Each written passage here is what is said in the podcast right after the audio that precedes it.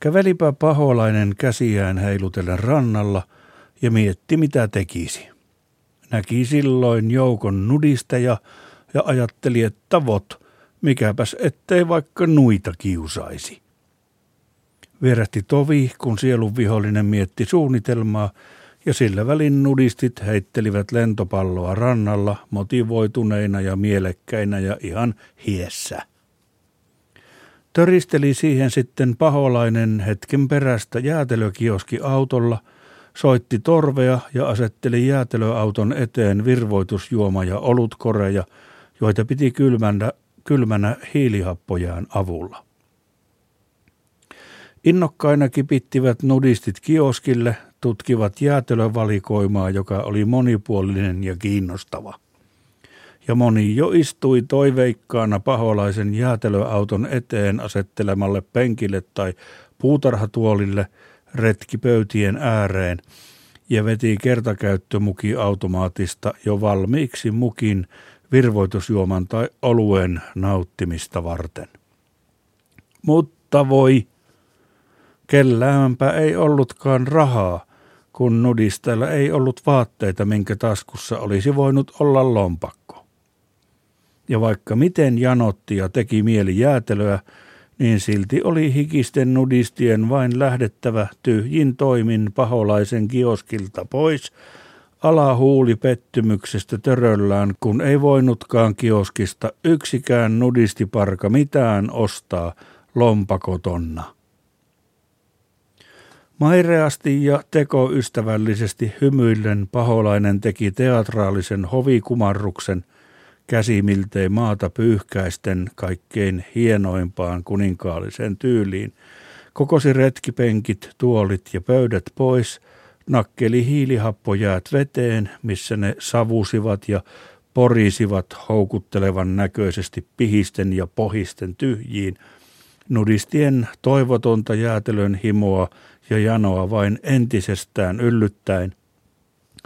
Ja nudistien kuivien suiden massotus ja silmien haikea katse saatteli paholaisen jäätelökioski autoa, kun se ajoi pois, niin että paholaisen ilkikurinen hihitys hävisi diminuendona kioskiauton diiselin pörinään ja etääntyvään pölyyn. Vannoivat silloin nudistit miltei itku silmässä, että huomenna ei kyllä jäädä ilman juomia ja jäätelöitä, ja pitkälle iltahämäriin nudistit supisivat keskenään, että miten ihmeessä tehtäisiin, kun ei ole vaatteita, ja siksi lompakolle taskuakaan, ja jos rahojaan levittelee, niin jokuhan ne voi viedä. Koitti sitten seuraava päivä. Jo kukonlaulun aikaan nähtiin rannalla nudisteja pelaamassa lentopallon pelaamista, eikä aikaakaan, niin olivat nudistit yltiöhikisiä ja janoisia. Satunnainen ohikulkija olisi huomannut, että silloin tällöin kävi aina joku nudisteista rantahiekassa jotakin kohtaa, usein kiven läheltä, katsomassa, tarkistamassa jotain ja sitten palasi. Nuristit olivat nimittäin ottaneet tällä kertaa rahansa mukaan kolikkoina, kätkeneet ne hiekkaan, jokainen itse valitsemaansa paikkaan, ja laittaneet pienen kiveen, kävyyn tai oksanpätkän merkiksi, jonka vain jokainen itse tunnisti aarrekätkönsä paikaksi.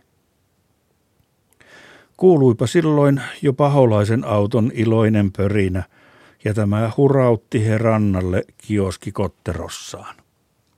Mutta voi. Eipä ollutkaan kioskissa nyt myytävänä jäätelöä, virvoitusjuomia ja olutta, vaan kaaressa hyppäsi vihainen hengen tappo koira kioskista, kun paholainen aukaisi luukun, ja hädissään juoksivat nudistit kaulaansa myöten kevät hyiseen veteen ja hytisivät siellä – paholaisen susikoiran äristessä vesirajassa verenhimoisena kuin Turusen pyssy, ja nudistien vollottaessa ja kollottaessa ja ähkiessä ja voivotellessa veden kylmyyttä, rannalta kuului vain hilpeää piipitystä ja paholaisen ilon kiljahduksia, kun paholainen sillä aikaa tutki rannan metallin paljastimella ja keräsi hiekan seasta nudistien kalja, limonaati ja jäätelörahat viho viimeistä penniä myöten.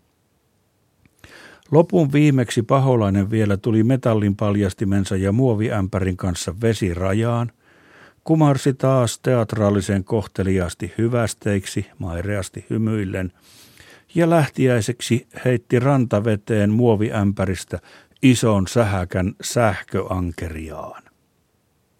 Jättäen sitten pahan koiransa rannalla vedessä paleleville nudisteille ärisemään ja rähisemään, paholainen huristeli kioskiautollaan pois, ja hänen poistumistaan säästi tärskähtely, napsahtelu ja ulahtelu ja veden lätinä ja lotina ja kohina, kun sähköankerias tärskäytti nudista ja persauksille niin, että nämä hädissään juoksivat rannalle, missä paholaisen susikoira yritti välittömästi purra nudista ja kankkuun, ja näin joutuivat nudistit taas säntäämään veteen sähköankeriaan tärskäytettäviksi.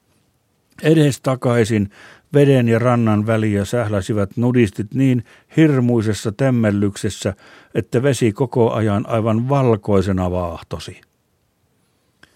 Ypi yö myöhään joutuivat nudistit tällä lailla hyppäämään Skyllan ja Karybdin välissä, ennen kuin sielun vihollisen susikoiralta vähitellen loppui into ja sähköankerialta puhti, ja nudistit viimein pääsivät rätti uupuneina naarmuilla ja tuhannesti sähkötärskäytettyinä koteihinsa. Tästä opimme, että on sitä kaikenmoista maailmassa jumaliste kyllä, että ei kateeksi käy, ei hän. Sen pituinen se.